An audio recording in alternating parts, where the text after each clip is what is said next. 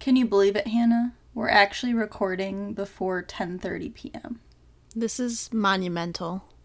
It is. I don't know the last time we recorded where it wasn't like already midnight. The James Bond was kind of early. And maybe that's why it was so slow and boring. We apologize for that episode. Yeah, we're sorry. We uh we went out of town and we just needed something and clearly we don't have a passion for James Bond or the drive to make it interesting. And we knew it was bad when we were recording it, but at that point it's like we just got to put something out.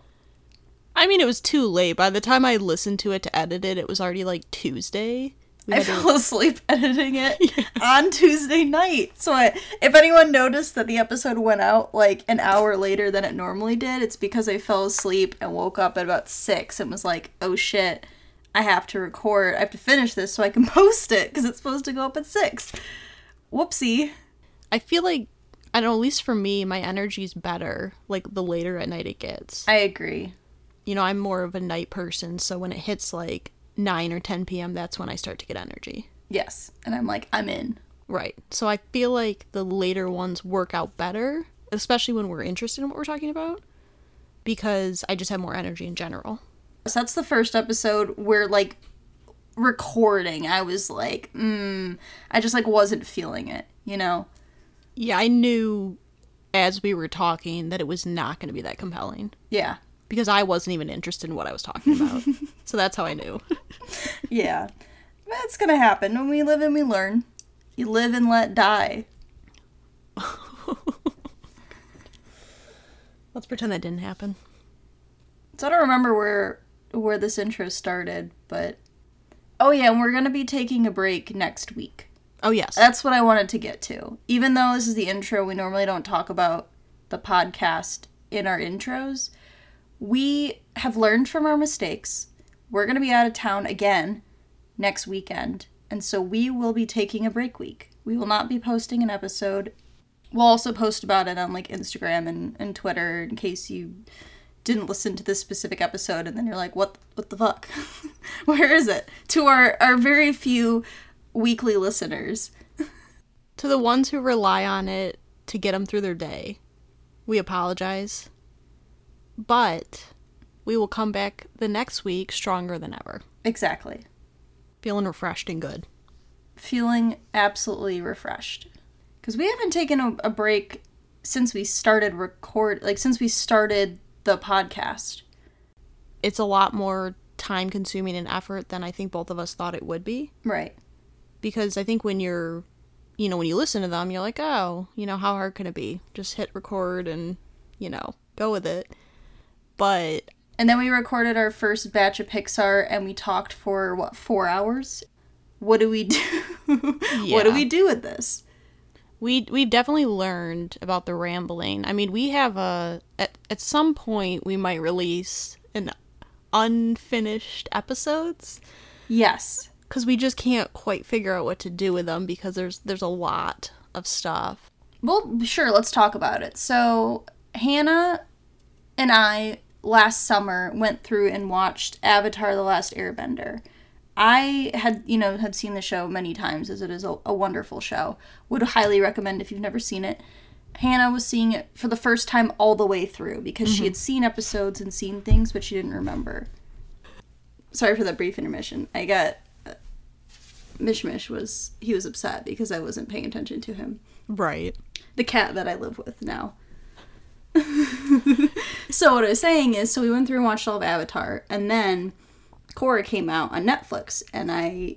This is around the time that we were starting to do our podcast, so we were like, "Hey, we should review Korra and just rank the seasons." So we have like what, like four hours of recorded content. Maybe more. Maybe like 5. So initially that was going to come out right after Pixar because we recorded that consecutively at the same time. Mm-hmm. But then when we were editing it, it just became we just didn't know if people would want to hear that that much like 5 weeks or 4 weeks of Korra. So we we've just kind of put it aside for now. Yeah. if we wanted maybe where we have if we want to take a little break, take a couple weeks off maybe like Right. in the summer, fall, maybe just releasing them then as, you know, bonus episodes or just during a week if anyone's interested. I mean, if you guys want to hear it, you can let us know. But yeah, All right. Well, That's uh, that's some shop talk for you. Some background about what goes on and how we have been hiding episodes from you for months, almost a year. yeah. Yeah. All right, we should just end. All right, yes.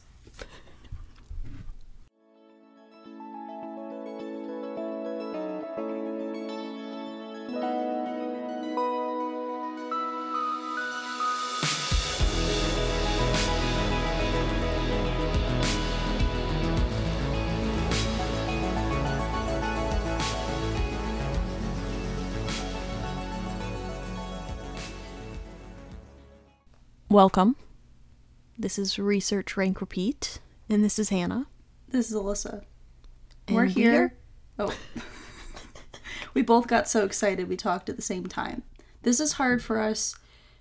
It's only the second episode, or maybe third, third that we've done over recording and not together. So sometimes it's a little hard to be able to determine when we're both going to speak at the same time. So it's a little little hard to do that. But we're both very excited because we finally have a second episode, a follow up to a previous one we've done in the past. Part two. Part two. So, a couple, probably a month or two back, we released our first of our pilot TV show episode watches, which is something we plan on doing, you know, every couple months. Um, we did ABC Family, and obviously there's a lot of ABC Family shows. We had only watched 12 of them, so we decided we'll do a part two. We'll watch another 12 shows and rank them. We released the episode almost three months ago. Okay. It was released on March 3rd. Okay. And I, I don't know, I, I like I really enjoyed I guess watching them just because it was such a wide range of shows and obviously some of them we've seen, some of them we haven't. I honestly had a lot of fun just um, writing summaries. That was really fun because that was the first time we had done that, I think. Yep.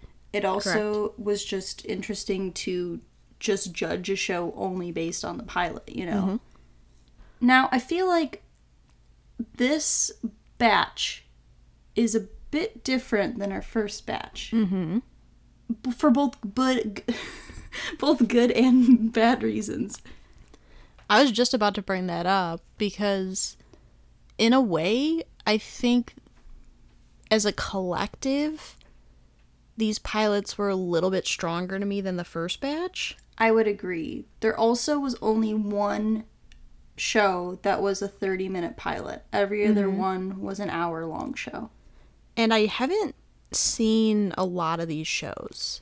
I had seen a couple. There were some that I'd seen a couple episodes of, but a lot of these shows were newer for me. So that was interesting. Yeah, there were a lot of these shows that I hadn't I didn't really even know anything about the show or I honestly had no idea. Some of them I, you know, had seen little bits of had seen ads for or I had seen a couple episodes of. But um, it was really interesting to go into it. Also, a lot of these shows were very um, like female focused, mm-hmm. where the main characters were women. And we didn't even purposely do that. No, But I did notice that I was getting that a lot of the shows, majority of the shows, the main character was like a female driven lead. or Which or is interesting. multiple, Yeah. Yeah. I mean, obviously, some of these shows were problematic. Oh, yes, We can get into that. we like, will. you know, it's it's ABC Family. It was 2000, 2010s. Like, it was gonna happen. So it's interesting because there are some things that are really problematic, and then there are other things that are like really progressive. Yeah, Which so there's like a weird balance of of things going on. it's definitely interesting. Um, I think we should get into it. We don't have any specific background on ABC Family because we already did it in the first part. Right. We don't have anything to bring up. If you would like to get a refresher, you can refer back to our ABC Family episode where we go into a little background on the company itself. Mm-hmm. So yeah, let's just jump into it and start with whatever you have first on your list. So I watched Greek first. Okay. Um, the reason being is because this is a show that I've seen maybe the first season of, I think. So I remember, I definitely remember the ads for this show a lot. They were always on. Um, probably when we were watching Sabrina the Teenage Witch, is usually what we watched on ABC Family at that age in 2007. But we did watch episodes here and there. I don't remember like serially watching the show, like episode to episode order, but I do remember getting like episodes, catching one off and on throughout the couple of years that it was on. So I, I did know some things about it Right. going into it. Um, I think you have the background on this one, right? I do. Okay. So, Greek was released in 2007 and it ran for four seasons from 2007 to 2011. It is composed of six chapters throughout the four seasons. Like, the storyline is done in chapters, which I thought was interesting. Okay. So it's based on a fictional college Greek life system in Ohio. Great state of Ohio. We love Ohio. We love Ohio. And so the first season was halted because of the writing strike, the writer's strike in 2007. So it returned in 2008, and with the return, it had a triple digit increase in rating when it re premiered in 2008. And the fourth season was reportedly planned as the last season, so it wasn't canceled, it was given like a final go. The show is said to represent like parts of like stereotypical Greek life, but it mm-hmm. also shows more of the the non, you know, like day-to-day life sort of aspects. It also was praised for its portrayal of a uh, one of the characters who is a gay fraternity brother and it's all it's you know showing the struggles of coming out in that environment. And it was praised by like GLAAD and a couple other organizations for the way they went about that. It was seen as very progressive at the time because you know this was 2007 so the pilot had a viewership of 1.1 million and by the third chapter it had a 78% increase in audience it did really well in the male and the young female demographics and to date it it was consistently in the top 10 itunes downloaded episodes iTunes. Oh my god. as of always, this trusted source being Wikipedia that I got this information from. Um, yeah, so that's about what I was able to find of Greek. Now I will give you my summary. Rusty is a nerd who doesn't want to be nerdy. He wants the college life that his sister, Casey, has in the Greek sorority and fraternity system. Will he live up to his name, Spitter, and be a quitter? Or will he finally manage to take a shot? Oh The scene where he spit that shot in the girl's face. And then he spit the shot in the boyfriend's face. He just. Well, I was watching him just like sip this shot, and I'm like, this isn't gonna go well. Nope. You can't, you can't like sip drink it. no. That's not how it you gotta works. just throw it back. Th- that's my summary. I'm done. Yes. So, this show is like the pilot itself. I actually think did a good job of introducing a lot of characters without it being too confusing. It was really entertaining. Yeah. I like really enjoyed watching these this episode. Mm-hmm. And I think they definitely really hit like the stereotypical frat bro, sorority girl, nerd, like stereotypes you see. Oh, oh yes. But I think in terms of a pilot flowing well, introducing a lot of plot, a lot of conflict, a lot of characters, I also really liked a lot of the character interactions just between two different characters. Um, I really like to see that. And I was kind of surprised to see a gay fraternity brother, I guess it would be, Yeah. especially to it being a black character. Right.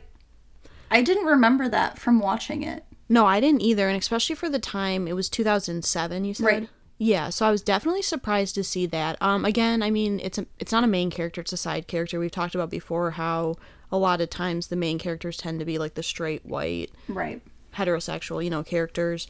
So it's a it's a side character, but I definitely was a little bit surprised and I guess glad to see that because you wouldn't normally see that in the two thousands. Right. Yeah. I like when I was doing the background, um, I saw that it had gotten a bunch of accolades and praise, and I was like, oh, that's.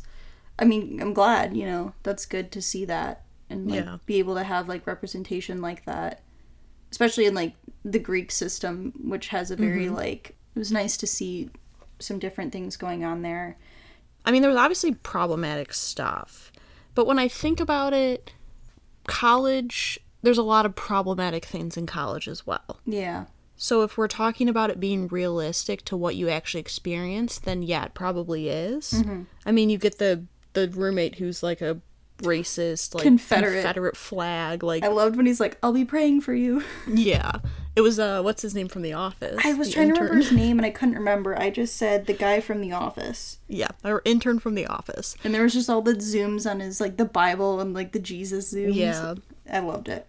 And there was like a couple of gay jokes and a girl throwing up in the bathroom, Yeah. like after eating. But it's also, I think it's realistic in the sense that that stuff does happen. Yeah, those things happen. So I, I think in that sense, it's it worked as sort of Mm-hmm. like being like this is what actually does happen when you're in that environment. Yeah. But overall, yeah, I thought it was pretty good. I was I very too. entertained. I like laughed at some things. Yeah. It was the humor worked for me a lot of the time. I thought it was funny that the one girl, her friend, was the girl from 22 Jump Street. So she's playing a college character like 10 years later Yeah. in that I know what you're movie as about. well. Um, I couldn't remember her name from the movie, but it was the captain's daughter who like dates Schmidt. Yeah, when he's like, you slept with Yeah, the. that was my like one of my favorite scenes in that Yeah. movie too. There was also a quote where they were talking about trying to recruit the girl, the prominent daughter of someone, and the quote was, "It's like recruiting a Bush twin without the whole war thing." And I was like, "Oh yeah, that's right." Yeah, I wrote down the Bush joke. Yeah, I loved it. Uh, otherwise, I don't have any other um, anything else written down. Okay.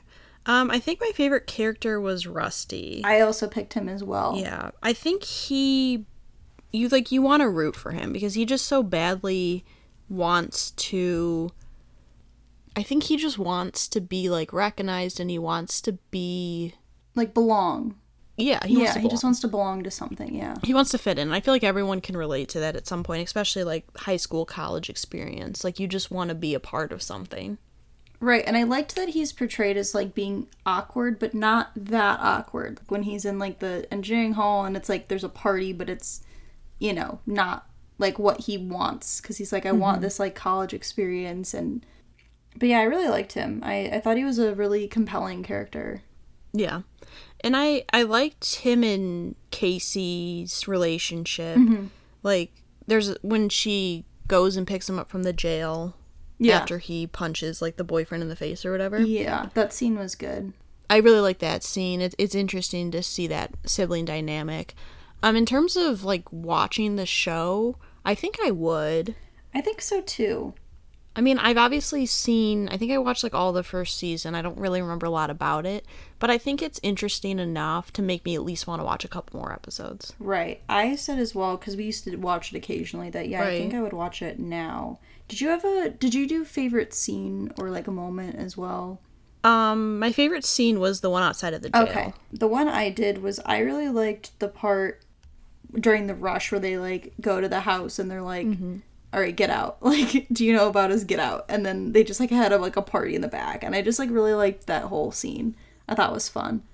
No, I agree. All right. Anything else? Nope, that's it. Okay. So the next one I did was Shadowhunters, which is my show. Yes. Okay, so Shadowhunters uh, came out in 2016. It's based off a book series called The Mortal Instruments.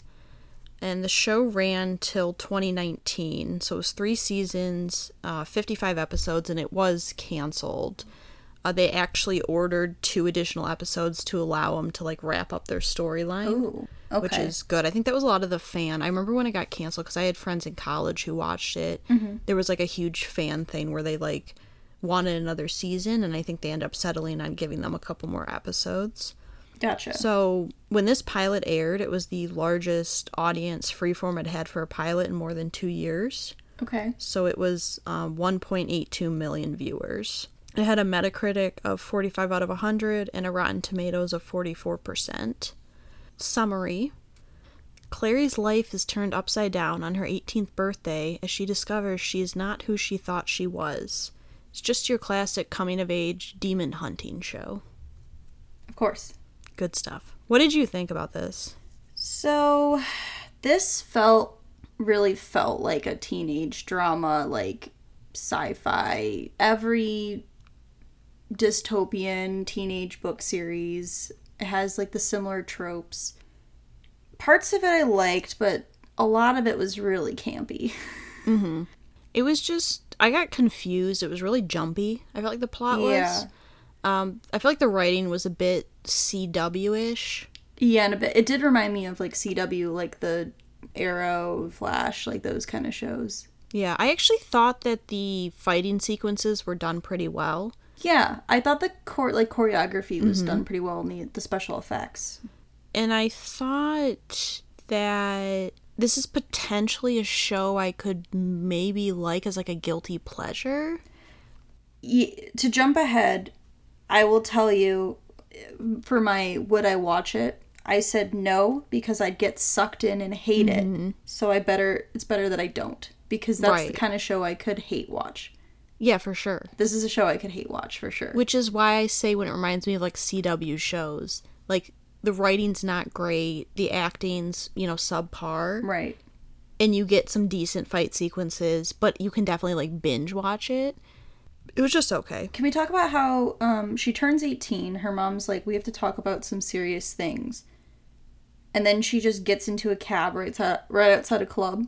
Like, no big deal. Just, like, gets right in a cab. And you and me were like, excuse me? There has never in the history of the world just been a taxi perfectly waiting outside of a bar. but also, like, she just didn't even, she just got right in it. She Right. didn't even, like, look. It was like, how do you know that isn't someone else? Right, someone could have been waiting for that. I also liked her one friend, Maureen, was like, How do you not know anything about your family? And I'm like, Yeah, how do you not know anything about your family or ever question that, you know? She was actually my favorite character. So I actually picked um, her other friend, um, the guy. His name I can't remember. I just said her best friend, Okay. the the quirky best friend who Yes. is the in the band Champagne Enema. Which what a name! Champagne enema. What a name! Because at the very end, he's like, "I'm sorry, do we you have a meth problem we need to discuss?" Like he just like was very entertaining. I liked all the scenes with him. Yeah. I mean, like I said, I probably wouldn't watch it just because I know I would get sucked into it and hate myself. Right. Plus, the the one male lead looked like a rip off Chad Michael Murray. We talked about this extensively about how if Chad Michael Murray was a teen actor in 2016, this is the haircut and the style he would have. Exactly. Did you have a favorite moment? I think. Oh, I thought there was a scene where she. So basically, the premise is that she's turns 18 and she finds out that she has all like these I don't know like powers Yeah, like abilities. abilities she didn't know she had. Um, and there's this group called the Shadow Hunters. They're basically protectors of the humans from the spirit demon world, I guess. Yeah. And so she's the only one who can see these shadow hunters. And so there was a scene where she's like talking to the guy, and her friends are just watching her. Like, t- it looks like she's just talking to no one. Right. I thought that was kind of funny. Yeah. But yeah, I mean, that was pretty much it. I didn't necessarily have like a huge favorite scene, I don't think. So um, there's a scene where like so her mom has these abilities, but she's been in hiding for you know 18 years or whatever. And there's a scene where this evil group I don't remember their name comes for her, and there's this woman Dot who like works for her, in their like antique store, and there's a scene where she just gets launched out a window. And she's running around in heels, and I'm like, "What are you doing?" She gets like shoved out a window and like dies and it was like brutal. And I'm like, she got wasted. And it was very entertaining, but I just like, I was like, okay, I guess this is how this is gonna go. I mean, if you're gonna be chased by someone, kick off your heels. Yeah, go barefoot. Like, risk the glass or whatever Yeah. you're gonna step on. It's just better for everyone that you're not wearing heels. Right. So, yes, essentially, no, I, I wouldn't watch it to spare myself the hatred. Right, I agree. Okay. Um, so next I did Baby Daddy. Okay, So this is also my background. yes. So this sh- show came out in 2012 and it's inspired by the 1987 film Three Men and a Baby. Of course. It ran for 6 seasons, a total of 100 episodes. Um, it ended in 2017. When it premiered, it had 1.65 million viewers. It had a Rotten Tomato score of 36% and a Metacritic of 51 out of 100. So, summary Ben, a 20 something bartender, receives a surprise at his door in the form of a baby. With the help of his friends and family, he raises said baby. this show brings not so many laughs and shaming to the max. Oh, God. There was so much fat shaming. The amount of fat shaming that occurred in this episode was insane. We, because we, this is the only other one we watched together, and I couldn't believe the amount of times that they fat shamed one person. Like one singular person, this girl, this friend of theirs from childhood. It was just like that was the joke. Mm-hmm. And I like, I like turned to you and I'm like, this is just excessive. Like, that's not even funny. it's just bad taste and like it's not even a good joke. Yeah. And they just ran with it the whole episode. And that was essentially their humor. They tried to do the whole episode. It was that and like the very like dumb boys like like oh mm-hmm. men are so stupid. They don't know how to do anything. Trope Right. like comedy. And and as for a show that's supposed to be a comedy like nothing landed. The humor did not land for me in this show. No. at all. The the thing about comedies in in that format sitcom, it's very much reminded me of Melissa and Joey yeah. in the sense that the humor didn't land. Like when you have a comedy show, you don't necessarily have as much meat in your like drama, like where you can you can rely on other things. right And so if you're going to make a show like that, the humor really has to stick. Otherwise it's just it's not funny. And I think the plot didn't really work for me. The humor just wasn't there. So to me there wasn't much about the show that I enjoyed. right also it had one of the worst themes i've ever heard in my life Yeah, I said the intro was horrible. it was even worse than um what was it 10 things i hate about you is that what i said that had the one of the worst intros i've ever seen Yeah, you did say that. I mean, I didn't have a favorite scene. I didn't write one. I just said I liked the part where they were just kind of like waiting outside the apartment for him to like have to deal with it by himself. And they just like had pizza and were like falling asleep on the ground. I was like, I guess that's fine. For favorite Yeah. character, I ended up I picked Riley just because I was like she's competent and, but I really didn't like most of the characters. Yeah, I guess I said I guess Ben, who was the main guy. I didn't like. I was with you. None of the com- characters were developed enough for me to actually like them. And in classic Um, ABC Family fashion, Ben is the younger brother from Kyle XY, Yes, all grown up. all grown up Yep. with a baby that he didn't know he had. Yep. Um, I would not watch this. No, it's it's just not my style of humor, and it's hard. I guess it, it makes sense why it got six seasons, because it's just kind of like mindless comedy, and I mean, um, Melissa and Joey was the same. I think they had like six seasons, and I, uh, yeah, I get it too. It's just for me, that's not that kind of show I want to watch. right. All right, so next I had Make It or Break It, Okay. which should be your show.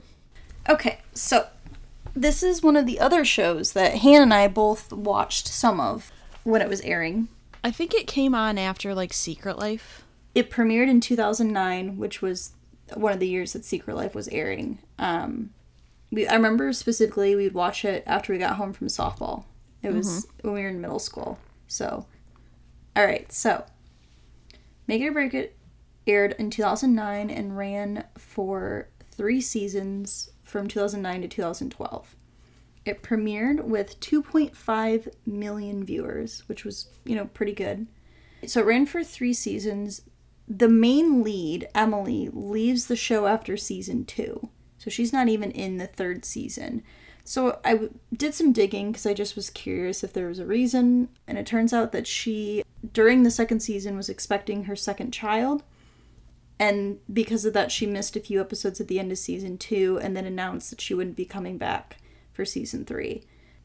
And so it ended after three seasons, and it wasn't really clear if it like had a concrete ending or if it got canceled, so I'm not sure. Um, the only other thing that was on Wikipedia was that they had a lot of stunt doubles for all the gymnastic scenes, um, as this is a show based on Olympic athletes or training to become Olympic athletes.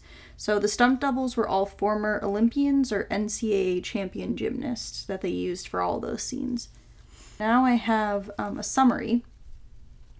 In the cutthroat world of gymnastics, you got to give it your all to be on top, or to be at the top, as Tyra would say. Emily is the new girl in town. Will she be able to find her place at the Rock, or will she not be able to deal with the teenage drama? Mm-hmm. I really remembered the intro sequence of them all running. Yes, and it's actually pretty good. Yeah, and that was the first thing I noticed. I was like, I really remember this. I did not remember that Candace Cameron Bure was in this show. I wrote a note that I said I completely forgot that she was in this show. For those of you who don't know, um, DJ Tanner from Full House. Yes. So obviously, like, I think this is. Hmm. How don't want to say this? I actually liked this pilot in that this is one of the ones where I was the most tuned in. Yeah. Like I felt my attention was into it the whole time. There were a couple of these where I felt like I kept checking the time remaining just to see how much longer. But I think I liked seeing all the different girls and sort of their personalities and obviously gymnastics like it's a very cutthroat, very controlling environment as we've kind of seen unfortunately in right. a lot of ways. Yeah. But I think that I really enjoy, like, I always enjoy watching gymnastics in the Olympics and everything like that. So I think that was part of it, maybe, is why I was, um, why I felt compelled by it. But I also really think that they did a good job of kind of showing the different athletes and sort of how they deal with the pressure and mm-hmm. how they deal with the like cutthroat competition of it all so I've like I've always really liked um, watching gymnastics at the like the Olympics is always one of the sports that I've always really enjoyed watching in general. So I think it's it's cool that they have like they do the stunts like they have mm-hmm. stunt doubles to do these stunts as obviously the actresses are not doing them themselves. And it is really interesting to see like yeah that environment and how they're different and and how like serious some are and how not others are and um, just having this like outsider that they're like they just found on a playground like she just like was discovered you know and like has clearly has like family issues and outside of gymnastics itself mm-hmm. but it also is really it's really messed up there's a part where one of the girls because essentially they're competing for nationals and one of the girls changes the vault distance for the trampoline for like the vault horse I don't know a vault, I guess. It's just yeah, I think it's just a vault. But regardless, so one of the girls adjusts the height. So when um, Emily, the main character, goes to do the vault, she essentially misses and like lands on her neck. If you do something wrong in sports where you're doing a lot of um, flips and things like that, like it could be go very wrong. Like it's a very dangerous sport.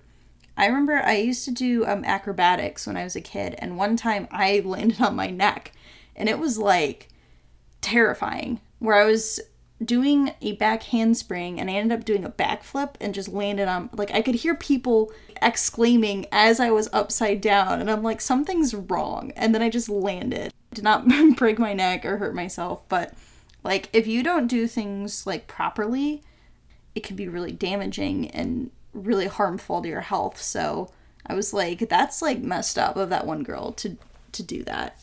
That I mean, really she could have died. Yeah, really. Or, like been paralyzed. Exactly. Or, yeah, that was definitely messed up. I mean, I don't know if you caught this. I'm pretty sure there was like a sexual joke where I, it was one of the moms. She said no one should be able to do what she can do on four inches of wood. I have that in quotes written down at on there because I was like, "Excuse me." I was like, I and like the dad's face he made after that, I was like, that was definitely they slipped that in. Oh yeah, certainly they slipped that in. So I I actually really liked Payson. Payson was my favorite character as well. Yeah. because she clearly had like was very serious, but she also had great sportsmanship. Like she was the one making sure that Emily like supporting her and being like, hey, like she's a competitor too. Like even though she's not one of us and hasn't been training with us, like she still deserves a chance. Mm-hmm. And I like that. I, I think in terms of favorite scene, um, there was a part where after Emily, like her vault goes wrong, her and her mom are in like the office waiting for a ambulance or whatever to go to the mm-hmm. hospital. And the mom just says to her, she says, Tell me what you need right now. And I kind of like that because it's like she was just checking in with her at that moment and just saying like, you know, what what do you need at this moment? Right. you know and I, I like that moment between them because obviously there's a bit of like a complex relationship there and Right. you know her brothers i don't know if he's i'm not really sure they don't go into detail but he's in a wheelchair Yeah. Um so obviously there's a bit of like a complex family dynamic they don't necessarily fit into this town Right. but i liked seeing that moment between the two of them Yeah, I really liked the just the montage of the competition stuff. Just I thought it was really well done, and the way they cut things and transitions between things, I just thought was really well done. So I really liked that. yeah i would i said i would watch this Yeah, I said I would too because we we watched a lot of I think season one. I don't know if we ever watched any more than season one. Yeah i mean there's enough conflict and enough pilot and good characters that i think i would i would give it a chance okay the next show i have is the bold type Okay. which this is my background. So I have seen probably two or three seasons of The Bold Type. Okay. I haven't finished it. I plan on finishing it at some point, but I have watched this show. Okay. So this was um, a show that came out in 2017, and it's based off the former editor in chief of Cosmot- Cosmopolitan magazine, Joanna Coles, and she's actually a executive producer for this show. Okay. She also provides the voiceover at the beginning of each episode, which you wouldn't have heard, but like the recap. Okay. She's the one who does the voice for that. She's like Gossip Girl, like Kristen Bell. like Kristen Bell, exactly. Um, so the fifth season is set to air this month in May 2021. It got delayed due to COVID. Okay. It's the final season. It didn't get canceled. They just, you know, wrapped up the show Right. basically. Um, and the the pilot had 0.36 million. Um, so it had a 97% on Rotten Tomatoes, a 58 out of 100 on Metacritic, and a lot of the praise went to the three main girls, mm-hmm. just giving them praise for their acting and the way they sort of interact with each other. So, summary The Devil Wears Prada meets Sex in the City. Join Kat, Jane, and Sutton, three 20 something year olds, as they navigate their professional and personal lives at Scarlet Magazine. Watch as they navigate the fashion and life magazine with their boss, Jan Levinson, no Gould. Where's Gould? What happened to Gould? Did Gould die? I know you would, because I knew you had watched the show, and you had told me that Jan Melora Hardin, I believe is her her the actress's name, Yes. um, was in the show. So then when I saw like the the feet walking in, I was like, "Is this Jan?" And I was like, "Yes!" Like she's perfect as like the editor in chief of a magazine. She does the role of like the confident, working like boss woman so well. yeah, I mean, she could make a career just playing that character because Yeah. she just, you're right, she does it so well. I, I would like to hear your thoughts since this is a show I'm familiar with. Yeah, so I actually really liked the pilot a lot, more than I was expecting to. Really, um, I liked that it's focused on like it's very like woman focused um, in many different aspects. I liked that that each character had like a storyline, so but it felt like the three of them still all had like very important plots, at least for the pilot episode. And I always like like I love the Devil Wears Prada. I like the you know fashion writing industry. Like shows like that are entertaining to me. So I really liked it, and I liked the um, relationship between what's Katie Stevens' character's name again? Jane. Jane. I liked Jane's relationship with Jacqueline. Yes. I really liked their dynamic, and there was a lot of like good and interesting stuff. I liked a lot of the discussion about like woman focused, like driven, like sex positive, um, at least the impression I got. And there was like a part where it was like the argument was like it's anti feminist and stuff like that, where they're like, no, it's like giving women the choice, like to which you know is like the basis of feminism. Feminism is just having equal opportunity to be able to choose what you want to do with Yeah. your life, you know. Right. Um, so I liked a lot of that stuff. I thought it was the women empowerment, I guess, uh, angle of that. I, I thought was a very interesting and intriguing for me as someone who I really didn't really know anything about the show. Yeah, I mean, I think Jacqueline and Jane, that's a relationship that really gets a lot of attention in this show. And I, I think it's, she pushes her because she sees her potential and because she knows what she's capable of. And I like seeing three girls who aren't trying to like sabotage each other they're just there to support each other because a lot of times in like shows and movies you get like these like really like cutthroat competitive people who are trying to like sabotage each other's jobs It's like the um, 13 going on 30 situation where Right. like the two best friends are actively working against each other. So I like to see that. I mean, I think that you know, uh, Kat Sutton and Jane's like friendship is really good. I I really like how Kat and Jane are concerned for Sutton with Richard, who's like Right. a higher up at the company. Right, that she's Not- has a relationship with. Right. They're more concerned for her because they said at one point like if it comes out, he'll be okay. And you'll but be like the one who has to won't. take the You'll be fall, the one who has to like Right. deal with that fallout. So I, I like them being concerned about that. Um, I just think Jacqueline like she's an MVP in this She's show. was my favorite character of the episode. yeah, because she's compassionate, but she's also like that like badass like Authoritative, woman. yeah, figure. Right. There's a line where um, she's supposed to take a call, and the guy's like, "It's Beyonce," and she's like, "No shit, Andrew." She's like, "No shit, it's I know who Beyonce is." Like, He goes, he goes, I've got Beyonce for you, and then he pauses. He's like, Beyonce Knowles, and Yeah. she's like, Yeah, no shit. She's like, "I know who Beyonce is." And then my favorite scene was where Jacqueline gives this speech. Was it like at like a party for the magazine? It was like a 60th anniversary party Okay. magazine. She yeah. gives this like speech about um just about the magazine and the people who work for it, and I thought it was really well done, and I really liked that moment of the episode. But yeah, I mean, this show definitely like in terms of representation, they do have uh, like lesbian relationship. I mean, it's um Kat and um Adena, who's the photographer. Right. So they end up having a relationship. You kind of see like I feel like a little bit of Yeah. foreshadowing, but I think they do a good job of portraying kind of woman in the workplace but making it positive and making it realistic, I think in a lot of ways. and also like of different backgrounds and different things because Mm-hmm. I liked how I can't remember her name, the photographer. She Adena. was um Adena. She was asking her like why she wears her hijab if like and like her response was like you know like I choose to because like it empowers me and I like Mm-hmm. I like that it's it's like putting forward this idea of being able to choose. I I liked that representation, which I think is important to have Yep. Like it's definitely a show I could get into, but it's like I don't know if I can commit to watching what's five seasons. 5. Yeah, it's just like that is just like a it's like a commitment. So I don't I didn't dislike the pilot. I really liked the pilot. I just don't know if I can commit to like five seasons of the show right now. Yeah, that's fair. Okay, so next we have Beyond, which is yours. Yeah. Okay, so so Beyond aired in 2017 and it ran for two seasons um, before being canceled in 2018. So it ran for 20 episodes. Its first season was released digitally only.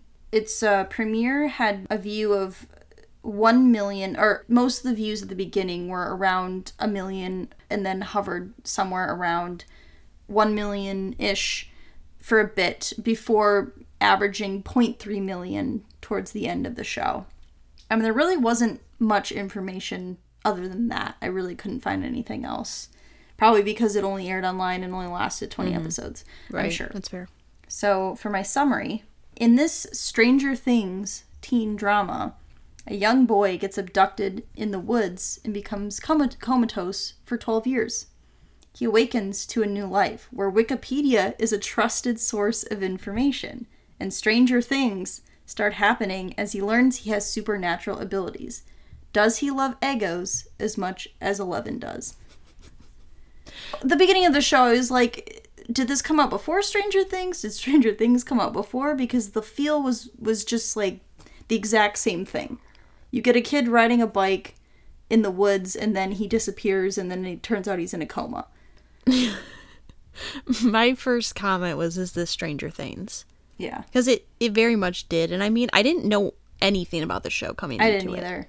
I didn't the shows I didn't know anything about I purposely didn't look up because I didn't want to know. So there's like a 12 year time jump. Right. So because I didn't understand how old he was. He was 25 when he woke up from the coma. So he was 13. he was 13 when he went into it. Cuz he was like driving like a dirt bike motorcycle. They were like drinking beer and like I guess it was like what the 80s or yeah, something. Yeah, that's true. That's fair. But and I thought at first it was Jake from Two and a Half Men because it kind of looked like him. a little bit, yeah. But I said just like imagine being 13 and then waking up and you're 25. Yeah, I was like the the amount of adjusting you'd have to do would be insane. I also said personally, I don't think I think I'd rather be dead than be in a coma for 12 years, to be honest. I agree. I would probably just would want to be taken off life support if that was the option because I the idea of just being like unconscious for that long just sounds horrible. Like That's absolutely true. horrible. So that was true. something I was thinking about where I was like I can't even imagine especially I mean in this circumstance he wakes up and he has no issues. Like he's essentially perfectly fine, has no muscle atrophy, you know, no muscle degradation uh, degradation. Uh, I just said the completely wrong word there. So I was like, I don't know where this is going because I'm like, there has to be some sort of like supernatural element to it. And then it's just like he starts making things happen, causes electrical equipment to have issues. And then it just got weird. And I was like, I don't know what is happening. I had a really hard time following what was happening in the later half of the episode. I mean, it was like Stranger Things meets Kyle XY meets 13 going on 30. Yeah. That's the best way I could describe it. I mean, the weird thing about this was I was really intrigued. Yeah. Same. Like, in terms of the group of pilots I watched, I actually think this was the one that be- did a better job of like keeping me captivated. Mm-hmm. And it, it did get really confusing. I mean, there was some like funny moments. Yeah. Like there was a part where he was like at a store and he was trying to hit on the girl Yes. and he told her that like the bra she was holding would look good on her. And then he said, "It's a nice color. It looks like blood." it's like that's how a thirteen-year-old would try and flirt with someone. I had a really I really enjoyed that aspect. I think my favorite character is Holden. I was gonna pick Holden, but then I really liked his brother, um, Luke. I Yeah. just really liked all their interactions together as adults because you know he's trying to like mentor him as the younger brother, you know. So that's like I really liked that dynamic. I thought was fun. Like he's trying to teach him how to drive and like how to hit him. He's like, yeah, go talk to her. Like I also really liked a lot of the like almost like the action kind of scenes. Like they did a lot of like slow mo effects that I thought were pretty interesting. Like my favorite scene is like there's a part where he like causes a car crash and it's like all in slow mo and it just like the scene itself, like the way it was done, I thought was pretty interesting and cool. Yeah, I agree. Um, I think maybe I would watch it. I thought it was intriguing as a pilot, but I also feel like I'd be confused. Yeah, see, I said maybe because I don't hate it, but also it's only 20 episodes, so I might be willing to commit because it's such a short form show. There's only two seasons, so I don't have to like get fully invested in it. But that was interesting. Um, you know, not like a super original premise in a general sense, but I thought it had enough going for it that I could probably watch another episode or so to see if I think it's interesting or if things are explained or if it continues to be just super confusing. Right. Yeah. Okay, so next we have Famous in Love, Okay. which is a 2017 show based off a novel of the same name. It was canceled after two seasons in 2018. It had 20 episodes total. The pilot had 0.65 million viewers. I couldn't really find much on it. There was a 6.9 out of 10 on IMDb. Mm-hmm. That was pretty much all I got in the background. Okay. It's interesting that these two shows both premiered in 2017 and were canceled in 2018 after 20 episodes. Yeah, that's interesting. Must have just been a bad year for pilots. Just didn't work out. Yeah. Okay, so here's my summary. Marlene King is back at it again with another TV apt- adaptation of a book. Watch Paige, a college student's life change overnight as she books the dream job of a lifetime. Friendships, lies, inappropriate hookups, and the Hollywood life await us. Yeah, I saw the Marlene King thing in the intro and I went, oh no. That was my first thought. She has her claws in freeform.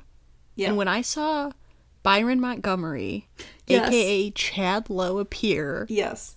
I thought, my God. I have a comment that just says LOL Aria's dad.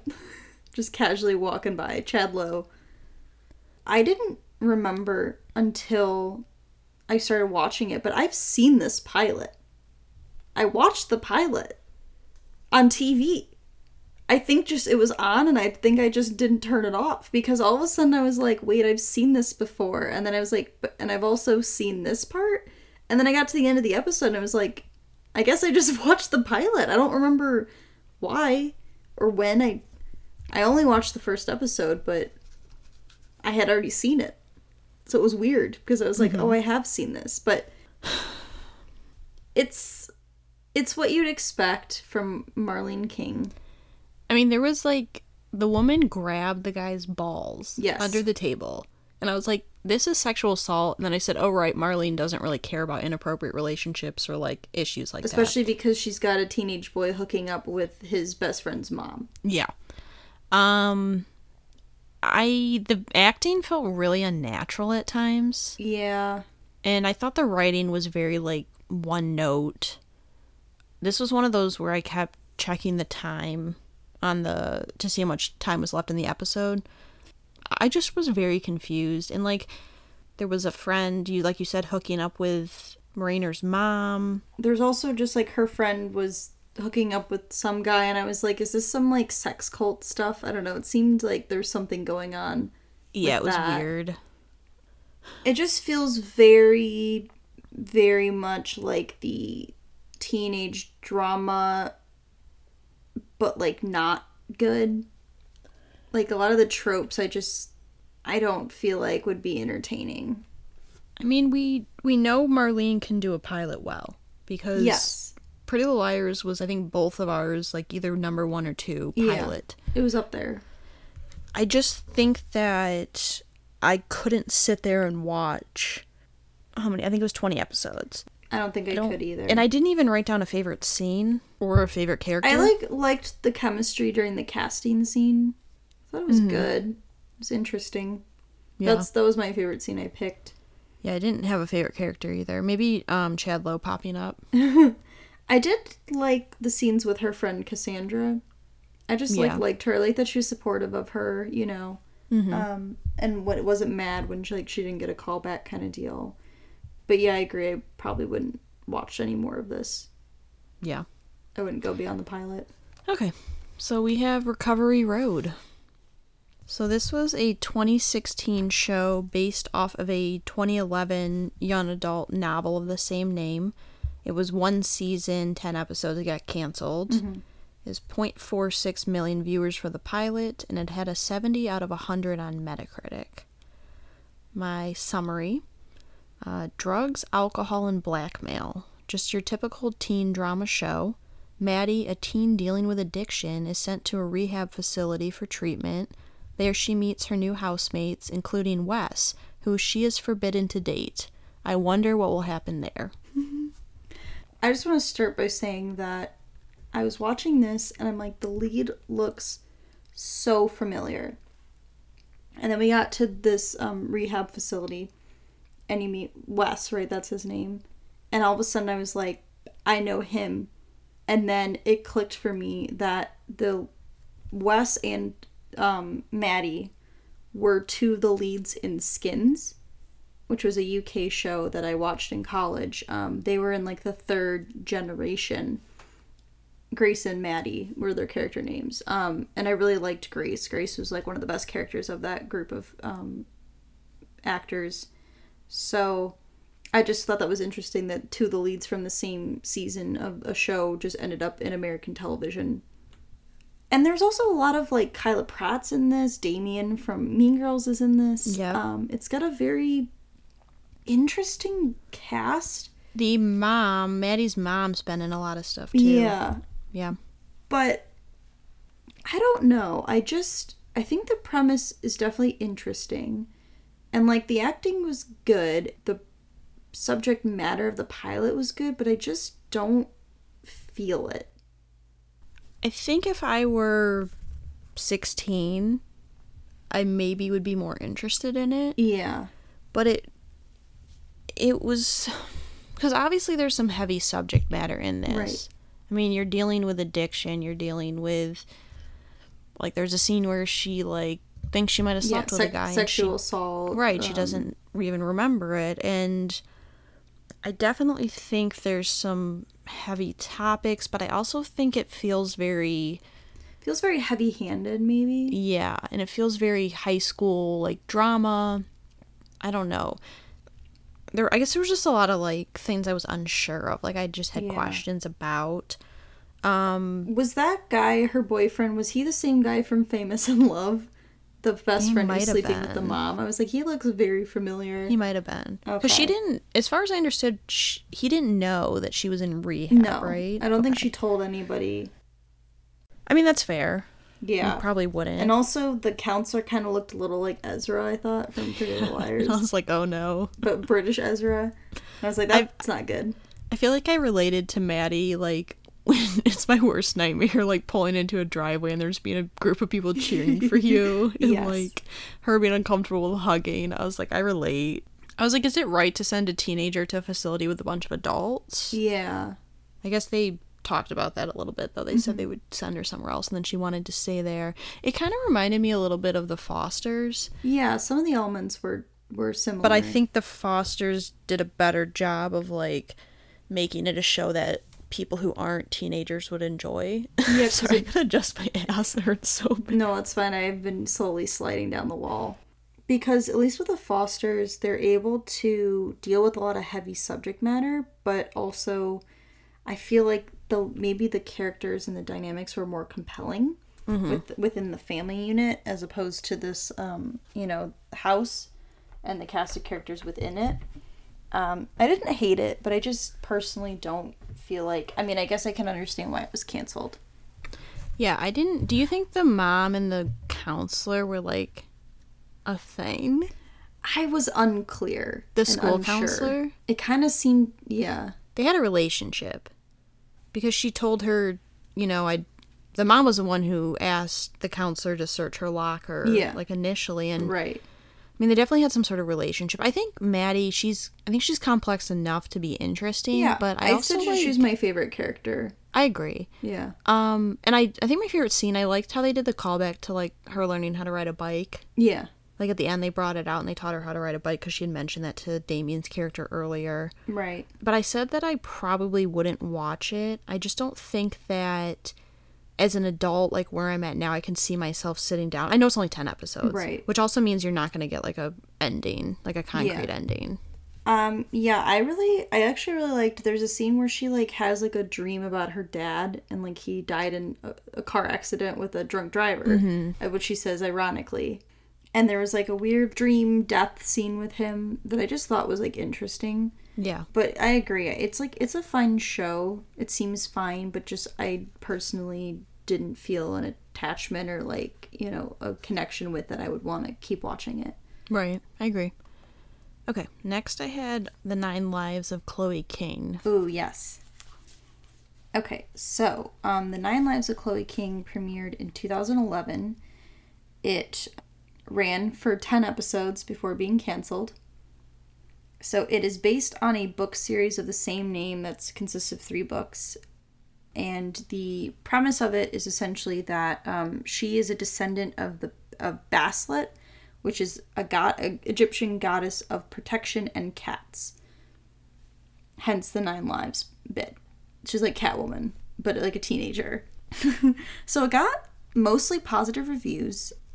The premiere had 2 million viewers and it had dropped in half by the time of the finale.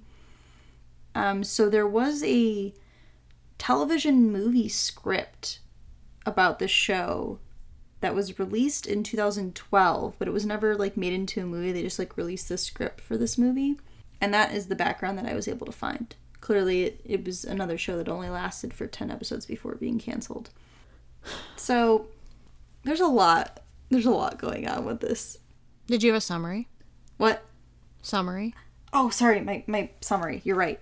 My summary, though Chloe is a cat girl. She's going through cha cha cha cha changes on her 16th birthday claws, reflexes, nine lives, and a kiss of death. What will happen in the next episode?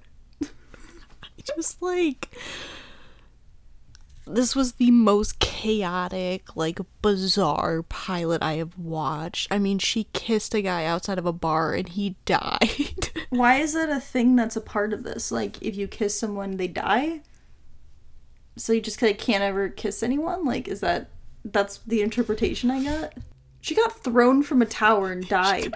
she got yeeted off of a tower. She got yeeted. And the CGI was terrible. She was being chased by like A at the beginning Yeah. with the black hoodie. Yeah. And I said, was this a girl from Scream, Scream Queens? Yes, it is the girl from Okay. Scream, Scream Queens.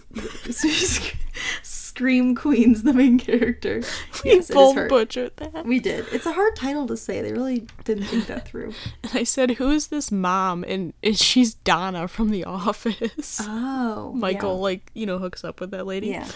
Um, Can we talk about the fact so they go to like a club? If I saw a 16 year old at a club, like or a bar, I would know. You can tell someone who's that young. also, her friends left her Yes. with a stranger at a club. It's a 16 year old. Yeah, I know. I mean, they're not smart, they're teenagers. This show made me hate teenagers. There's too much teenage drama. They did actually look like teenagers. They I'll did, give them credit for that. Um, can we talk about the gross scene where a homeless man tries to assault her and then Yeah. she slashes him in the face with her cat claws? Which I was like, they really like to do that in ABC Family because there was like the siren thing where she kills that guy who tries to like have her give him like a hand job in his car. yeah. Same thing, just beating up old men. And also like the jock dude who ends up being one of the cat people. yeah, that the CGI basketball scene where she throws a basketball into the garbage can. Yeah. But he also like I was saddled dying. up right next to her and like grabbed her and I was like, keep your hands off. Yeah, so there was a lot of like weird stuff The scene where she did parkour, She did a lot of parkour. I hate everything about this. She was turning into a cat or she just has cat tendencies. She just has like cat characteristics. She's got the reflexes, she's got claws, she's got the nine lives bit. And then she was adopted and smuggled out of Ukraine apparently. I, I don't. There was so much going on. I like couldn't follow it. I guess Chloe was my favorite character, and the backs the basketball shot into the garbage can was my favorite scene because of how absolutely ridiculous it was. I liked Paul, who was her friend. Uh huh. I like. He seemed like a good guy. I my favorite scene is her friend saying, "You can't go in there alone, but I don't want to go in there with you." god. it's like, yeah, that's fair. To answer, um, no, I would not watch this show. No, I said two teen drama for me can't watch. Yeah, it's too much. Okay. Stitchers. Stitchers. Okay, so this show aired in 2015. It was canceled after three seasons in 2017. It had 31 episodes, a Rotten Tomato score of 25%, Metacritic of 48 out of 100, and 1.28 million viewers in the premiere. My summary if you thought Freaky Friday was weird, just wait. Kirsten, our main character, gets recruited by a secret government agency to be stitched into the minds of recently deceased people to solve crimes. This this is like such a good idea. But such a terrible pilot. What? I did not like it. I didn't like it. I was so bored. I love this. like I, That's I mean good. I'm glad that you like it. I thought it was one of the best pilots out of the group. I just I don't know. I feel like I I didn't like the main character. I think that set me off immediately. I loved Mindy from Drake Yeah, and Josh. Mindy from Drake and Josh. um her friend Maggie or maybe her not friend, her roommate. I really liked her character. I was really entertained with all the scenes she was in. I don't know, maybe because I watched I've watched so many procedural like crime shows. I understand the idea and it but it's going to be one of those shows where it's like the crime of the week deal where maybe it would be better if I watched more than just the pilot, but I just like I don't know, I just like couldn't get into it. And maybe it's just I fatigued myself too much because I watched t- too many episodes in the same day, so maybe that's part of it. So I agree with you that I think if I watched this show, it would get repetitive mm-hmm. because it very much feels like CSI Miami, NCIS, where you're getting a different case each week. I think what I really liked, I actually loved the main character. Okay. I love this concept that she has this temporal dysplasia, so she has no time perception. Mm-hmm. So basically, her adoptive slash not adoptive father, mm-hmm.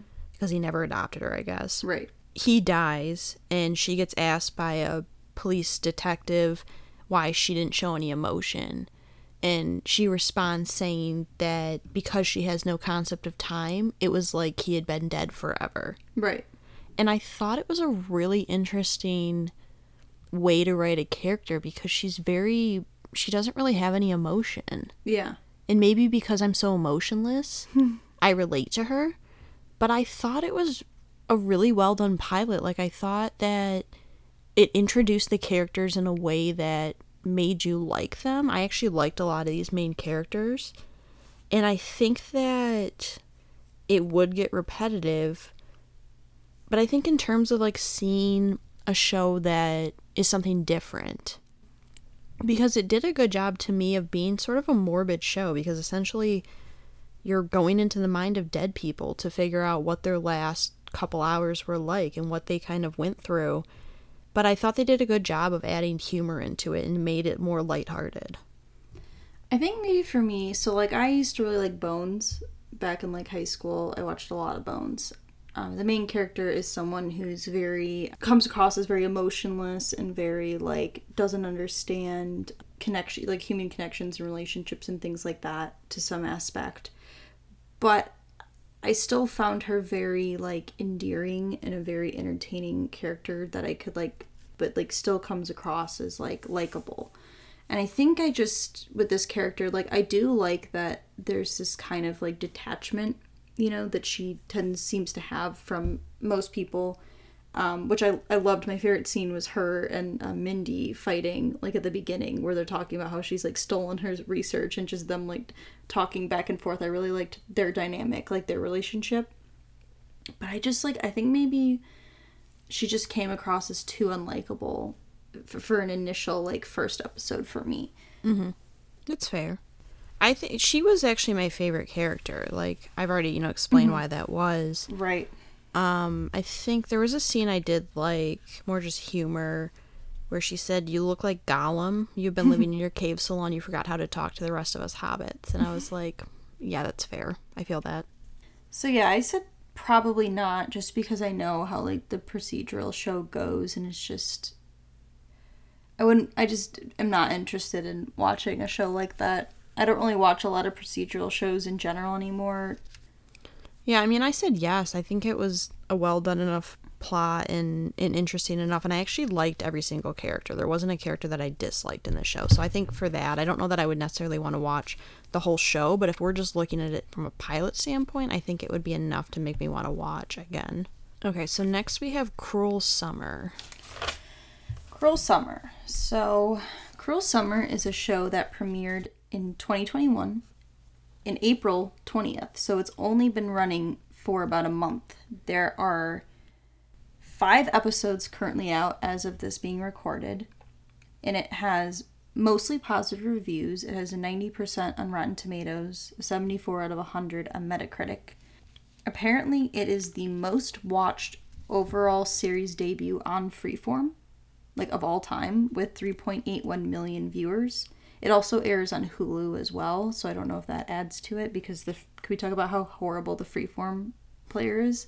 It's so bad. The amount of buffering that I got trying to watch some of these shows was horrible. Um, it has a very heavily 90s inspired soundtrack, clearly, as it takes place in the 90s. Um, and Jessica Be- Biel is an executive producer on the show. Um, so, for my summary, three timelines, three years, same day. There has been a kidnapping in the 90s, and Jeanette is a suspect. Will weaving timelines confuse and confound even the best detective of cracking the case? So the premise of the show is is really interesting. You've got 90, 1993, 94, and 95. Mm-hmm. And you've got the same character, same day, and you see the different ways of her life between those three years. For a pilot, I was really intrigued. This is the kind of show that I that can suck me in. Like the reason we added this, we we kicked out a show and put this in in its place because I saw an ad for it and I really wanted to just watch it. Like I just want to watch the show in general, and I probably spoiler word. I'm probably gonna keep watching it. but um, I just like really liked the like the timeline dynamic, the switching, and like the way they were able to portray the different years, like the, the lighting techniques they used, like the the sound, like there's a lot of sound missing in the last year, and just to see like the dynamic changes of this one girl who's becomes like a main character of this um, girl's disappearance. Um, Katie Walsh, she disappears. Seeing this dynamic and trying to figure out like what exactly happened between these three years. Yeah. I mean, first off, for any Grey's Anatomy fans, I'm going to shout out April Kepner was the mom. Okay. Just have to say that. I agree, though. They did such a good job of. Sometimes when you do those concepts of going back and forth mm-hmm. between different timelines, it gets really confusing. And they did such a good seamless job of transitioning between three different years smoothly. And I thought it was really compelling. Like, I kept writing down like what I thought was going to happen, like predictions, because I was like, the assistant principal's a creep. Like he Oh, for yeah. sure was somehow I, involved. I got that immediately when you met him. and you know, it's it's like the nerdy girl gets her braces off, straightens her hair, Becomes popular. suddenly yeah. she's beautiful. Like she was never beautiful all along. Like that kind of trope. But I think that the characters are really interesting. I like the um, Vincent. He was the friend. He was my favorite character of the pilot. same it was really interesting to to see because you don't really know how she's involved right because you you get her talking to her lawyer in a couple different scenes and they're kind of alluding to the fact that she's in some sort of trouble Right. and it's not until right at the end when you realize that she came i guess came face to face with kate or katie the girl who gets kidnapped and like apparently didn't try and save her Right. Like saw her in some circumstance and didn't tell anyone or do anything is what she's saying. Yeah. What's the truth? because i was almost like is this like because her birthday her first birthday they show i think she was turning 15 15, or- yeah. yeah her dad you know gave her another wish she's like what what do you want and she just said she wanted to be You can't redo a wish. Right. Mm-hmm. And I th- I wondered if like it's like a Freaky Friday situation and her and the girl switch bodies. Yeah. Like it the way they were talking it almost seemed like they were the other person because they kept saying like you're exactly like her blah blah blah. But yeah, I mean it definitely was interesting. Like you're right, this is the kind of show that you get addicted to and maybe it doesn't end up being the best show, but there's enough like confusion and enough plot to make you want to keep coming back. And like the one of the questions I'm really intrigued on is in the first year, like when she turns 15, like clearly there's a a family, like her mom and her dad and her mm-hmm. brother, and then by the time you get to the third year, it's just her dad. Like her mm-hmm. mom and her brother are non-existent. So I'm just Right. what happened? And her dad's like with someone else. Right, like he's seeing someone else. Yeah. That'd be that'd be interesting. It's definitely like like you said, I'll definitely probably keep watching this show. Yeah, I'm planning to continue it. Yeah. I, Vincent was my favorite. He was my favorite as well because throughout all of the three years, he's shown as being someone who's like on her side. Mm-hmm. Like he calls her to be like, "Hey, this guy you used to date is hanging out outside your house." Like, The guy who like straight up punched you in the face. right? Yes. Trying to think if I had a favorite scene. See, I didn't really have a favorite scene because I just like I think what I really liked is just the way it transitioned Yeah. between these different years and like the cuts that they had between them. Yeah, I agree. It was good though. Yeah, I liked it. I'm Okay, into it. and last but not least, we have switched at birth. Switched at birth. All right, I'm gonna I'm gonna get into this one. I have so much to talk about. So, Switched at Birth is a show that I have seen multiple seasons of. It premiered in 2011 and ran for five seasons. Switched at Birth is the first mainstream television show with multiple deaf and hard of hearing actors and actresses and scenes completely done in American Sign Language, which is also known as ASL so at this point, I guess prior to um, Cruel Summer, it was the highest rated series debut with 3.3 million viewers. Um, it received an honorary Peabody Award in 2013.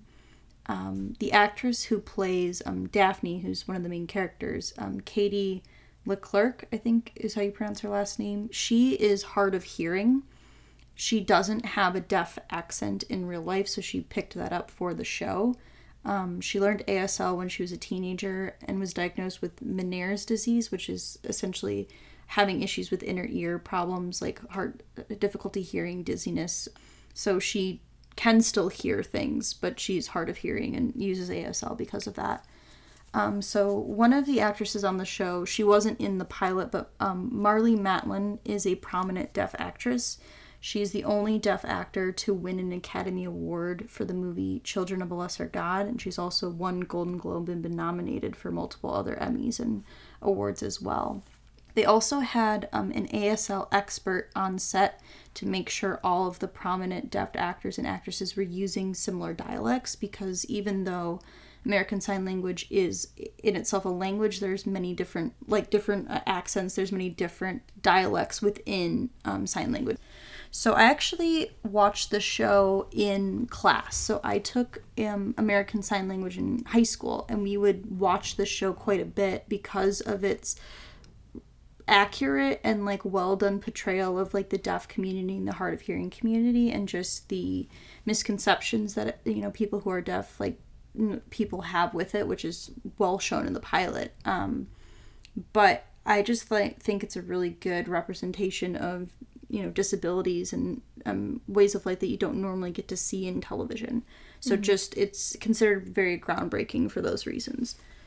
Um, so for my summary George Lopez's hot wife and Marty McFly's mom come to a startling discovery when they find out their daughters were switched at birth. Raised in different worlds, the two families must find a way to come together in this show that helps to normalize a disability. Yeah, I mean, we've talked about it before, but like representation matters and like mm-hmm. people being able to, you know, feel like they're validated and feel like they're portrayed in media, I think is really important. Because I was going to ask you that if the Daphne, if she was deaf in real life, I wasn't sure. So that's interesting to know that. But I, I think I've never, I don't think I've ever watched this pilot. I, you used to tell me about this show mm-hmm. because, and I think maybe you had to, I know you had to watch it for like homework assignment. So I think Right. once in a while I'd maybe watch like a couple minutes of it with you. But I actually think at times I was like, this is so awkward and cringy, but then I was like, the situation is so awkward and cringy. Like Yeah. all of a sudden, you find out you have another mom or you have like this whole family you didn't know. And I was like, it would be really uncomfortable. Like the first scene where they go over to like have lunch or whatever mm-hmm. together and they just don't know anything about each other Right. and it's just such an uncomfortable situation but i actually like really enjoyed it i think there was a lot of good moments there was a lot of like these i mean i i hated the dad Yeah. just because i felt like he was like I don't know that he felt this way, but because he had money and because they grew up sort of like wealthy and mm-hmm. well off, that he felt like he needed Daphne to also be that way. Right. And so he tried to kind of go behind the mom's back and like make all these changes. And I understand where he was coming from as well because he's trying to take care of her. I get that. Right. But I don't know, I really liked it. Like there was this scene where and I forget the his name, it was Daphne's friend who rode Sean- the motorcycle. Um, sh- well, his the actor's name is Sean. But anyways, um Yeah. there was a scene and Lucas Grabeel's like talking with Daphne and this friend and he keeps looking at Daphne and like trying to have the conversation with her as opposed to um the boy, the Sean, whatever his name was. Because he's deaf, but he doesn't he's nonverbal. So he Right, doesn't yes. speak, he can read lips and everything like that, read mouths. And I just thought that was really interesting because he, he kept talking to Daphne and she's like, you know, you can talk to him. Right, And then the friend kept being like, yeah. right. The friend kept being like, you know, he's he's still doing it. And like at the end, he says something about like, it's because of like morons like you and all this stuff. And she goes, oh, he really likes your shoes. Like, I don't know. Like, there was a lot that I enjoyed about it. Watching Ryan, or sorry, I called him Ryan from Lucas Grabeel's character Yes. from um, High School Musical. Watching him play basketball, I couldn't stop thinking about Hey, batter, batter, get your hey, head the game. I kept thinking if I don't dance. Um, but it was interesting too because you get um. Oh, I don't know what her name was in the show. It's George Lopez's wife. Daphne's mom. Yeah, I think she feels really threatened by this other family because they have like wealth and they have all this stuff that she didn't have. Right. And she, you can tell she's like scared for Daphne to get close to them because she doesn't want her to want to be with them more than she wants to be with her. Right, because um, it's revealed that she um, is deaf because she got meningitis when she was a baby, and at one point, like Daphne's like biological parents are like, "How did she get it?" Like, basically blaming her for causing this, you know. And I liked a lot of the representation of the deaf community and that a lot of misconceptions misconceptions people have. Like her mom tries to talk really loud to her, and um, George Lopez's wife is like, "You saying anything any louder, she's still not going to hear it," you know. Um, and there's this one scene that was my favorite scene is where Bay's, the other lead's dad, comes to talk to George Lopez's wife and is like trying to be like, oh, there's this thing called cochlear implants where you know you can hear again, and you know, basically like, oh, we like we'll pay for it, you know, you should be able to hear, and her mom has to explain that it's like this is not like normal hearing; it's basically rewiring your brain to like register electrical impulses like in a different way. And when i was in my class we- like there is a very strong sense of like pride within the deaf like community.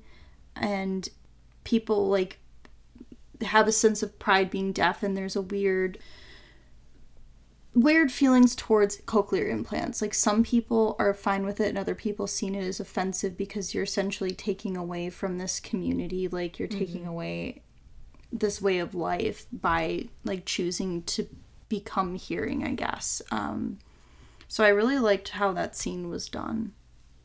I also really liked the scene where it was entirely done in asl like it was her and her friend talking at school and it was just you know there was no back vocals. It was just complete silence other than like the noises being made by like them like talking and signing at each other. And so i really liked that as well Yeah, I did too. and they'll con- they continue to do that throughout the show. Okay. Yeah, I mean, I said I don't know. I had a hard time picking a favorite character because I actually really liked a lot of the characters. Yeah. I think I ended I go- ended up going with Daphne. I went with Daphne as well. Um, it's just interesting to see how she kind of views the whole situation because she says at one point like, you know, I've been through a lot worse. So like to me, this isn't like a huge thing. I mean, obviously, the whole situation's like super hard. I mean, can you Right. imagine leaving a hospital with their own child I and you don't find out for how old are they? Like probably sixteen years. Yeah, I think they're like 15, 15, 16. I I liked her. I think favorite scene is probably the one you said where they're just talking in sign mm-hmm. language and it's just silence. I, I did like that.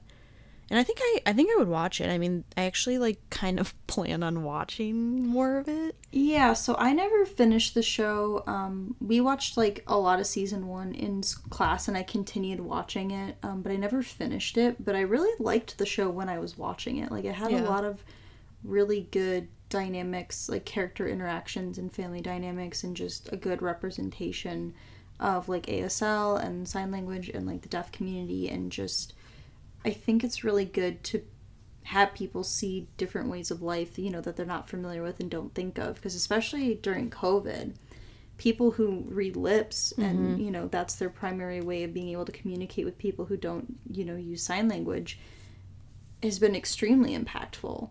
Like on people who are deaf, you know, not being able to see people's lips is, yeah, like I can't even imagine how hard that must be.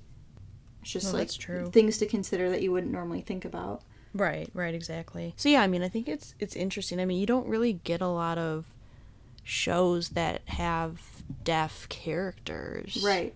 Yeah. I can't really think of any off the top of my head, at least not main characters. So um, Marlee Matlin, um, she plays her friend's mom. Is essentially her character in the show. Her friend from um, school. Oh, okay, because we haven't seen her, right? Right, so she's not in the pilot, but she plays his mom. Um, and so she's a prominent deaf actress, and she's been in things like The West Wing. She had, you know, has had guest spots in, in television shows and movies and things. But yeah, I, there isn't a lot of representation in shows. Yeah. Yeah. All right, well, that is our discussion. Yes. We are going to rank. Um, I think I might have started first last time, so you can go I first. think so. Okay. In last place, I have Baby Daddy because there just wasn't anything redeeming about it to me. I didn't like the humor, I didn't like the style of show, and I hated the pilot, so I would not watch it again. Yeah, I agree. I put Baby Daddy last and pretty much everything you just said.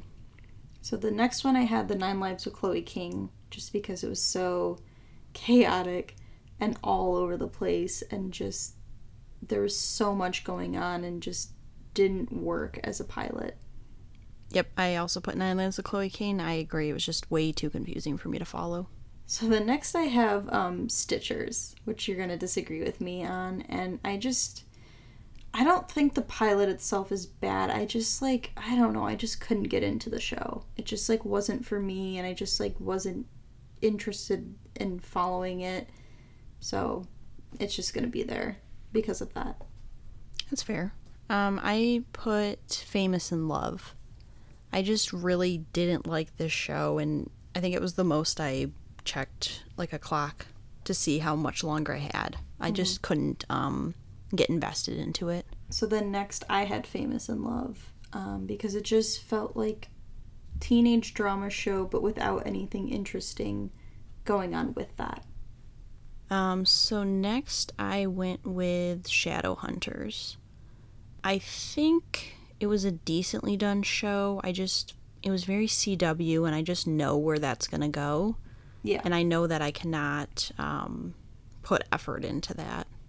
So next I also have Shadowhunters for the same reasons. It's just like I said, I, I I could get sucked in, but it would be a hate watch. Like I would the writing's already like stiff and awkward and mm-hmm. I know how it's going to go, you know. So next I had Recovery Road. I think it was just a little bit too like teenage drama for me and I do think they have some interesting concepts and compelling concepts, but I also I can't see myself sitting down and watching it. So I also had Recovery Road next as well. Again, for the same reasons. It's just it's got an interesting concept, but I just don't think the there's enough compelling things going on to make me want to continue watching the show as a like in a, the sense of it being a pilot.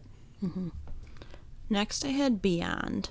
Um, I actually think it was pretty well done and definitely compelling, but I just fear with that one, there was so much that happened in the last like 10 minutes that just seemed really confusing that I think I would spend half that show just trying to figure out what was going on.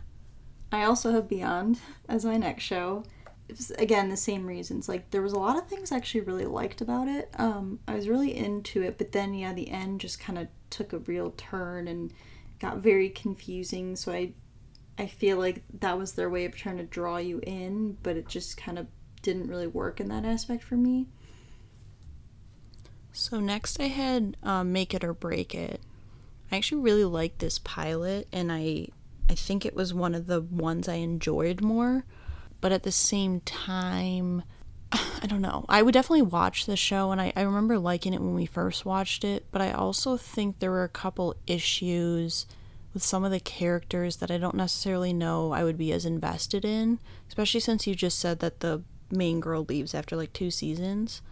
I think it's one of those shows that might be good at the beginning and then just like fall off. Yep, I have Make It or Break It next as well. Um, yeah, same reasons. We did watch quite a bit of season one, and the characters are all interesting, and the the dynamic of the show being gymnastics, um, and like the in the gymnastics gymnastics world is is pretty interesting. But I agree that it feels like this is the kind of show that starts strong but does not end strong. So next I had Greek. Um, I really enjoyed this pilot more than I thought I would. And I don't remember the show being like this when I watched it. To be fair, I also watched it probably in five years ago. Mm-hmm. So before I was even like really in college or just kind of starting into college. But I think they do a really good job of showing stereotypes, but also kind of breaking stereotypes in a way, which I think is interesting. So next I have the bold type. And this is kind of the same thing where I wasn't expecting it to be as good as it is. I thought there was a lot of really good representation, um, especially for women um, as well, just different backgrounds and and personalities and strengths and weaknesses in people.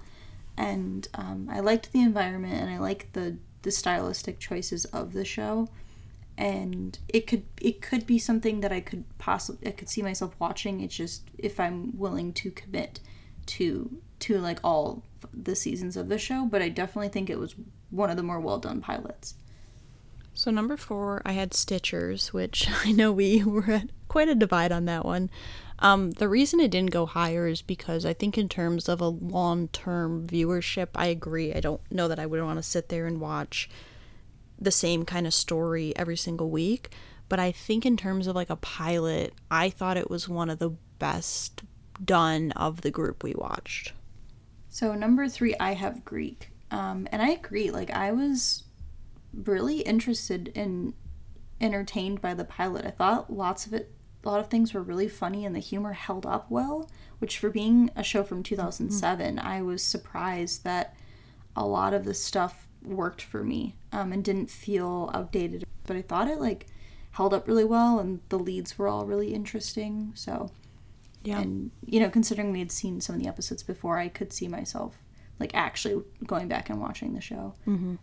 So number three, I did bold type. It might be a little bit of like a bias because I do really like the show, mm-hmm. but I, I do think it's a really well done pilot. And I was the same thing with you when I I remember I first watched it. I, the show had already been out for probably a year, and I wasn't expecting much, and I kind of was surprised by just how much I liked, you know, a lot of those characters. Like they really do come through, and I'm sort of looking at it a lens of someone who's seen multiple seasons of it so I think that kind of raises it a little bit for me, but the pilot itself is really strong still. So for number two, I put Cruel Summer. And as a show that just came out like within the last month, um, you can definitely see like the production value is there. Um, the editing is really well done. I'm intrigued enough to want to get more of that story. Um, it has a lot of the elements of things that I really like. I love the like who done it, the mystery aspect. It's got the very like Veronica Mars season 1 feel to it. And there's a lot of elements that I think could really work. There are some things that prevent it from being what I consider to be the best pilot, um, but it's it's very well done. I really liked it. Yeah, so I actually will have the same top two then okay. because I also put Cruel Summer second.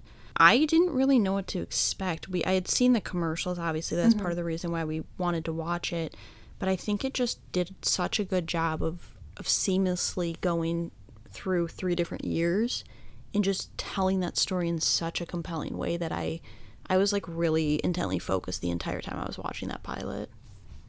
And then number one, I have Switched at Birth, and part of it's probably bias, um, just because it's a show I've seen all, quite a bit of. But I just think for a sensitive subject matter, being someone who's deaf um, with a disability, I think it is done really carefully and really well in a way that it allows people you know normal people to make mistakes and do things wrong but be able to see this you know another point of view that you wouldn't necessarily know and while the like switched at birth concept isn't new it's been done before this added element of having this daughter who you know you know uses asl and you know is deaf is a dynamic that i think brings a lot of new relationships and new like scenarios that you wouldn't be able to find in other shows. And i just think it's a really well done pilot. I think i can't remember if i ranked pretty little liars or bunheads is my number one but i think this rivals whatever of those two i ranked as number mm-hmm. one as being the best pilot of abc family i would say yeah i so i'm coming at it as someone who's never really seen the show mm-hmm. and so i think it's like what you pretty much everything you said. I just think that all the characters are likable. Even side characters who didn't get much screen time become likable. And I think with this show, you can see like a path of where it would go. And not that you necessarily need that to have a good pilot, but you have to have a reason for people to want to come back and watch it and I think they do a good job of making all those characters likable enough and introducing enough conflict that you're going to want to keep coming back. And I agree. I think I think I had Pretty Little Liars as number 1, I want to say, and I would I would say that those two are definitely really up there in terms not even just for ABC Family. Just pilots. Just as pilots in yeah. general. They're definitely up there as like really strong pilots. Yeah. I'll go back and give my list. It goes um, Baby Daddy, The Nine Lives of Chloe King, Stitchers, Famous in Love, Shadow Hunters, Recovery Road, Beyond, Make It or Break It, The Bold Type, Greek, Cruel Summer, and Switched at Birth. And then mine is Baby Daddy, Nine Lives of Chloe King, Famous in Love, Shadow Hunters, Recovery Road, Beyond, Make It or Break It, Greek, Stitchers, The Bold Type, Cruel Summer, and Switched at Birth. So essentially, what we learned is we essentially had the exact same list with the exception of Stitchers. That's the only show that had any mm-hmm. difference in the ranking really in our lists. Yeah.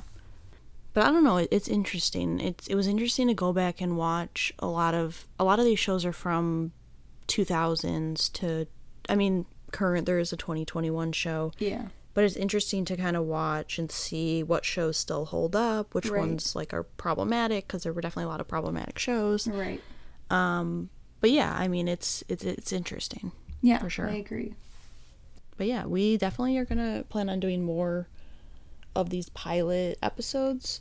We do have some ideas, but if anyone like wants to give us suggestions of like categories or even just shows that you would like to suggest. Right, of pilots you want us to watch. Yeah, we have our email and, and Twitter and Instagram you can reach us at.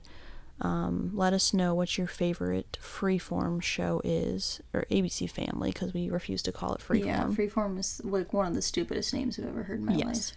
I think that's it, unless you have anything else. Um, yeah, just in case you didn't listen to um, our intro, we will be taking a week break next week. So there will not be an episode that comes out. We will be back in two weeks with our next episode. Mm-hmm. And mm-hmm.